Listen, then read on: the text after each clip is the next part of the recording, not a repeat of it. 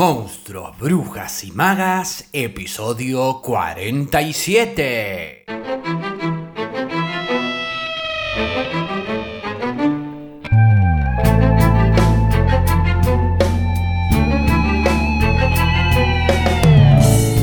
Bienvenidas, bienvenidos y bienvenidas a un nuevo episodio de Monstruos, Brujas y Magas, un podcast producido por la Crespo Studio, espacio multiplataforma que desarrolla actividades de formación, investigación, participación y encuentro vinculadas al teatro, el cine y la literatura. Actividades entre las que se encuentra el club de lectura Alto Viaje, de la cual se desprende este ciclo especial llamado Monstruos, Brujas y Magas, que se suma a la programación del canal y que te invite en lo que te queda de este 2021 a pegarte un alto viaje literario compartiéndote reseñas, análisis, biografías de autoras y autores, fragmentos de audiolibros en la voz de invitades y todo, todo para quienes aman leer o, por qué no, escribir.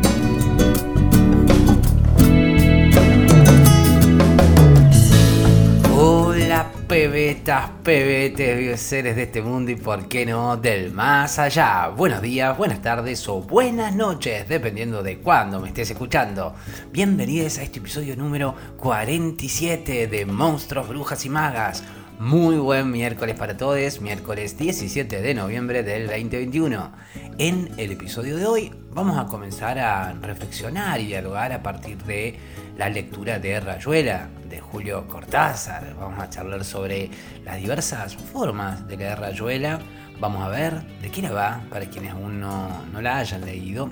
Y también vamos a hablar sobre la amistad entre Julio Cortázar y Cristina Perirossi, en plan de conectar lo que compartí en el episodio del lunes, el episodio 45. Pero antes, y como siempre, les recuerdo que en las notas de cada programa y en las notas de este programa también encuentran la información para sumarse si lo desean a la Jam de Escritura, ya saben, son sesiones gratuitas para escribir en compañía, el taller de escritura, ambas actividades en formato online para participar desde cualquier parte del mundo o en formato presencial al aire libre si estás en Córdoba y también el Club de Lectura, en donde estoy terminando de definir la lectura de diciembre a partir de las votaciones que me hicieron llegar a través de la encuesta que realicé acá mismo y también desde cuenta en Instagram y Twitter. Pero bueno, comencemos entonces y quiero contarles que estoy muy contento y entusiasmado de comenzar a compartir con ustedes la lectura de este clásico de la literatura latinoamericana y entrar en contacto de alguna manera con su autor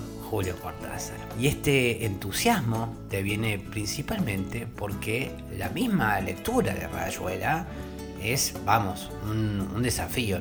No un desafío intelectual, aunque de hecho también lo es, sino y sobre todo un desafío a reconectar con el rol activo, lúdico, que propone desde la forma, una lógica distinta de comprensión más allá del pensamiento y el orden establecido por el canon a lo que es una novela clásica, por ejemplo. Para eso, Cortázar va a proponer dos libros o lecturas posibles. La lectura tradicional o canónica de Rayuela en un orden consecutivo, progresivo, es decir, que se estructura como es habitual, del capítulo 1 al 56, y luego nos propone también otra lectura que podemos hacer de Rayuela, que es una lectura más lúdica, más aleatoria, más de saltos. Y para esto nos va a dar una especie de mapa, y bien, bien falta que hacen los mapas para los viajes. Y este mapa o, guía lo va a llamar el tablero de dirección, que va a comenzar en cambio en el capítulo 73 para pasar de ahí al 1, 2, 16, etc. Otras posibilidades también serían leer de principio a fin o listo, de manera random, libre, siguiendo el orden que cada uno desee, de lo cual resultará que va a haber tantas rayuelas como jugadores, lectores haya, ¿no? Así que bueno, de alguna manera Cortázar lo que nos está proponiendo a través de Rayuela es una lectura que nos va a invitar a armar las piezas de un rompecabezas. Vamos a, como sumándonos a un, cada una especie de cadáver exquisito, o de ir pintando y expandiéndose hacia los bordes, como quien pinta una, una mandala. De hecho, así iba a llamarse este libro. Aunque luego Cortázar desistió quizás por algunas humoradas que se rumorea les hacía, le hacía alguna amiga por ahí que le decía, no Julio, ¿cómo le vas a poner mandala? ¿Qué va a decir quienes la lean? ¿Leíste mandala? No, mandala. O cosas por el estilo. Pero bueno, obvio que esto no lo dice Cortázar, dice en cambio eh, que cambió el título ya casi al final porque no había derecho a exigirle a los lectores que conocieran el esoterismo búdico o tibetano, a lo cual refería claramente en clave simbólica dicha alusión, y que se decidió también por Rayuela, porque consideraba que era un título modesto y que cualquiera podía entender, al menos en Argentina, porque una rayuela es una mandala desacralizada, decía. En una mandala, por ejemplo, uno podría deslizarse como una araña en su tela. De hecho, hay una teoría que cuenta que hay un borrador de Rayuela que contiene un texto en el cual Cortázar comienza el libro narrando en primera persona desde el punto de vista de una araña, símbolo de el Eros y el Tánatos, que a su vez replica a la mandala por analogía con precisamente una tela de araña, ¿no? Pero bueno, son teorías nerdas que circulan por ahí para el deleite de los fans, porque al fin y al cabo el libro es el que es y lo otro que circula en torno al libro, bueno, son hipótesis, lecturas o hipótesis sobre lo que el autor en realidad quizás descartó. Pero volviendo, en Rayuela a lo que se nos invita es a saltar hacia una trama imposible, infinita, en donde deberemos ir uniendo piezas o saltando entre capítulos para llegar a una idea, a una sensación, a otra visión o percepción posible, más fantástica, más maravillosa, más lúcida quizás que la lineal, que la habitual. Un seguir el ritmo, ¿no? Digamos, entrar en ese trance, en ese flow tan del swing, tan del jazz, que nos permite trascender el plano cotidiano para perdernos, por ejemplo, en una ciudad desconocida, o bien para mirar extrañades aquello que se percibía como ordinario y así encontrar quizás una verdad fantástica. Si esto les suena, bueno, es porque quizás encuentren eh, puntos de conexión con la generación beat, o bien incluso con el pensamiento de otras corrientes, como lo fueron los surrealistas. Y más atrás incluso, otras generaciones que vimos, por ejemplo, en alguna jam de, de escritura, que son los poetas malditos, y más especialmente Rimbaud, Mallarmé, te juego con el lenguaje. Ahora hagamos un breve resumen de Rayuela, aunque bueno, reducir eh, Rayuela, por ejemplo, un argumento es complejo, ya que principalmente se trata de una novela, y es un término complicado al, al hablar de Rayuela, pero digamos de una idea, de sensaciones, de reflexiones, una contranovela, eso es, o una antinovela como le gustaba llamarla a Cortázar. Escuchen si no lo que le comenta en una carta Cortázar a un amigo, el escritor y lingüista eh, Jean Bernabé. Le escribe, imagínenselo ¿no? con, con su voz, sus R's y ese tono tan típico, obvio. Le dice, la verdad, la triste o hermosa verdad es que cada vez me gustan menos las novelas, el arte novelesco, tal como se lo practica en estos tiempos. Lo que estoy escribiendo ahora se refería a Rayuela, dice, si lo termino alguna vez, es algo así como una antinovela, la tentativa de romper los moldes en que se petrifica ese género. Y es que lo cierto parece que Cortázar ya desde ese entonces, y es que lo cierto parece que Cortázar ya desde ese entonces miraba con cierta sospecha a los géneros en la literatura. Escuchen si no esta otra cita de una entrevista que le realizan, en donde dice, por ejemplo, Está bien que usted haya usado la palabra género, porque se la voy a demoler. Me da la impresión que hoy hablamos de novelas por razones de método, justamente por ese racionalismo occidental. Pero en realidad los productos, los libros que estamos leyendo, tienen ya una gran plasticidad, una abertura muy grande en todas direcciones. Hay novelas que son poemas, hay poemas que son novelas, hay novelas que son collage. Pero bueno, en relación, digamos, al argumento. Vamos a decir en principio que en la primera parte, que se llama Del lado de allá, se va a narrar la relación de Horacio Olivera, su protagonista, con la maga, con el grupo de amigues, ahí el Club de la Serpiente en París, mientras que hay una segunda parte llamada Del lado de acá, en donde la acción se traslada a Buenos Aires y donde aparecen otros dos personajes que van a ser muy significativos que son Traveler, que es eh, amigo de Horacio, y Talita, que es la mujer de Traveler. Y por último, hay una tercera parte que se llama De otros lados, que incluye algunos capítulos que él diría capítulos prescindibles. En esa parte vuelve a aparecer el escritor Morelli, que bien podría ser un alter ego o una autorrepresentación del mismo Cortázar.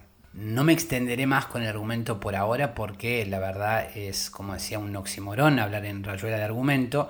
Ya iremos hablando al respecto a lo largo de los distintos episodios, pero sigamos ahora en clave de introducción para acercarnos a la vida y obra de Julito, como nos gusta decirles a quienes le guardamos afecto a través de su obra, don Julio Cortázar, vamos a linkear con el episodio que le dedicamos a Cristina Perirossi, ganadora este año del Premio Cervantes y a quien dedicamos el episodio del lunes, como recuerdan, porque lo cierto es que Cortázar es quien ayuda y estimula a Perirossi a dejar Uruguay.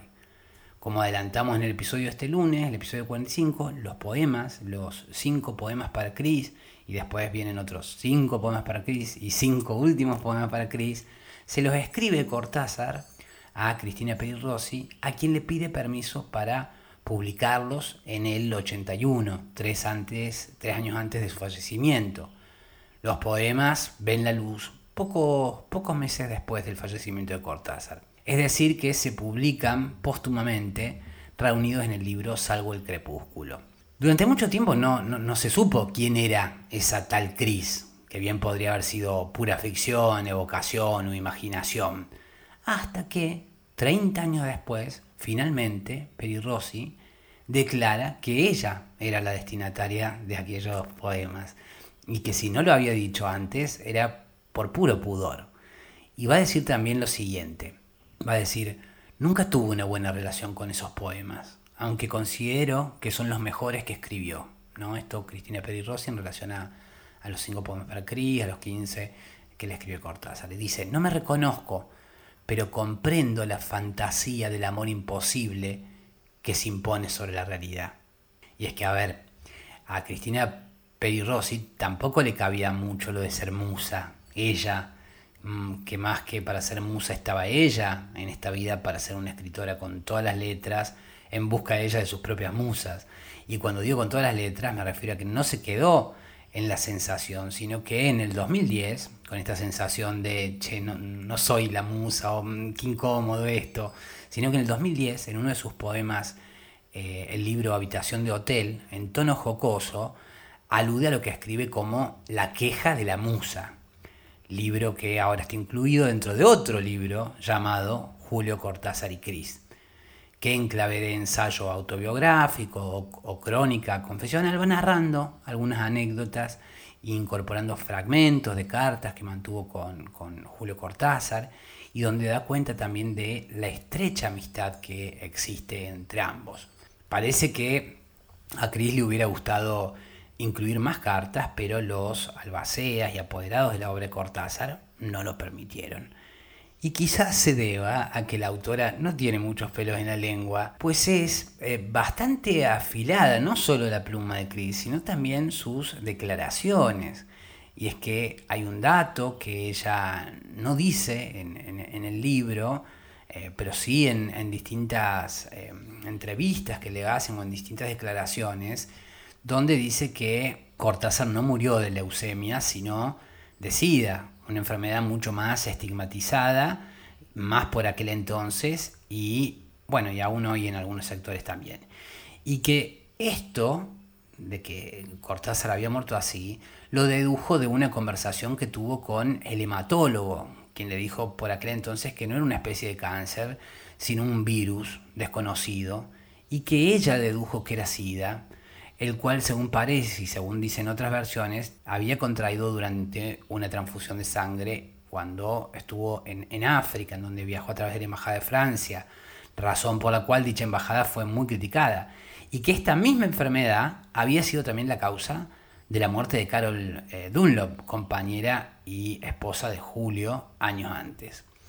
También en este libro hace referencia a algo que se le critica a Cortázar, y es la distinción que en algún momento hace Cortázar en relación al lector pasivo-activo o a ese llamado lector hembra, lector macho, que bueno, parece que no le cabía justamente mucho a Chris y se lo hizo saber a su amigo, a Cortázar, quien terminó más tarde o más temprano por aceptar el pifie. Y también en este libro da cuenta de la importancia de Cortázar dentro del grupo integrado por el llamado boom latinoamericano, del cual ya hablaremos, y la influencia que tuvo el movimiento surrealista, sobre todo en ese Cortázar cotidiano, íntimo, del que también vamos a hablar en los próximos episodios.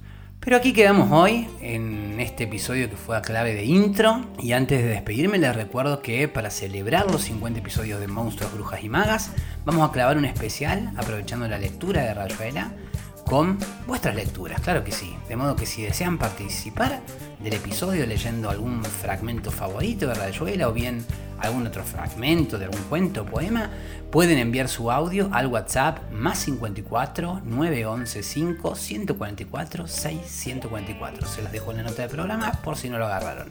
Y bueno, eso ha sido todo. Aquí queda este episodio número 47 en donde deseo haberles aportado contenido que haya sido de su interés y haber sido buena compañía y agradecerles porque ustedes han sido buena compañía para mí y valoro mucho que me sigan acompañando para aprender, descubrir, redescubrir y por qué no encontrarnos en el camino de este alto viaje entre monstruos, brujas y magas.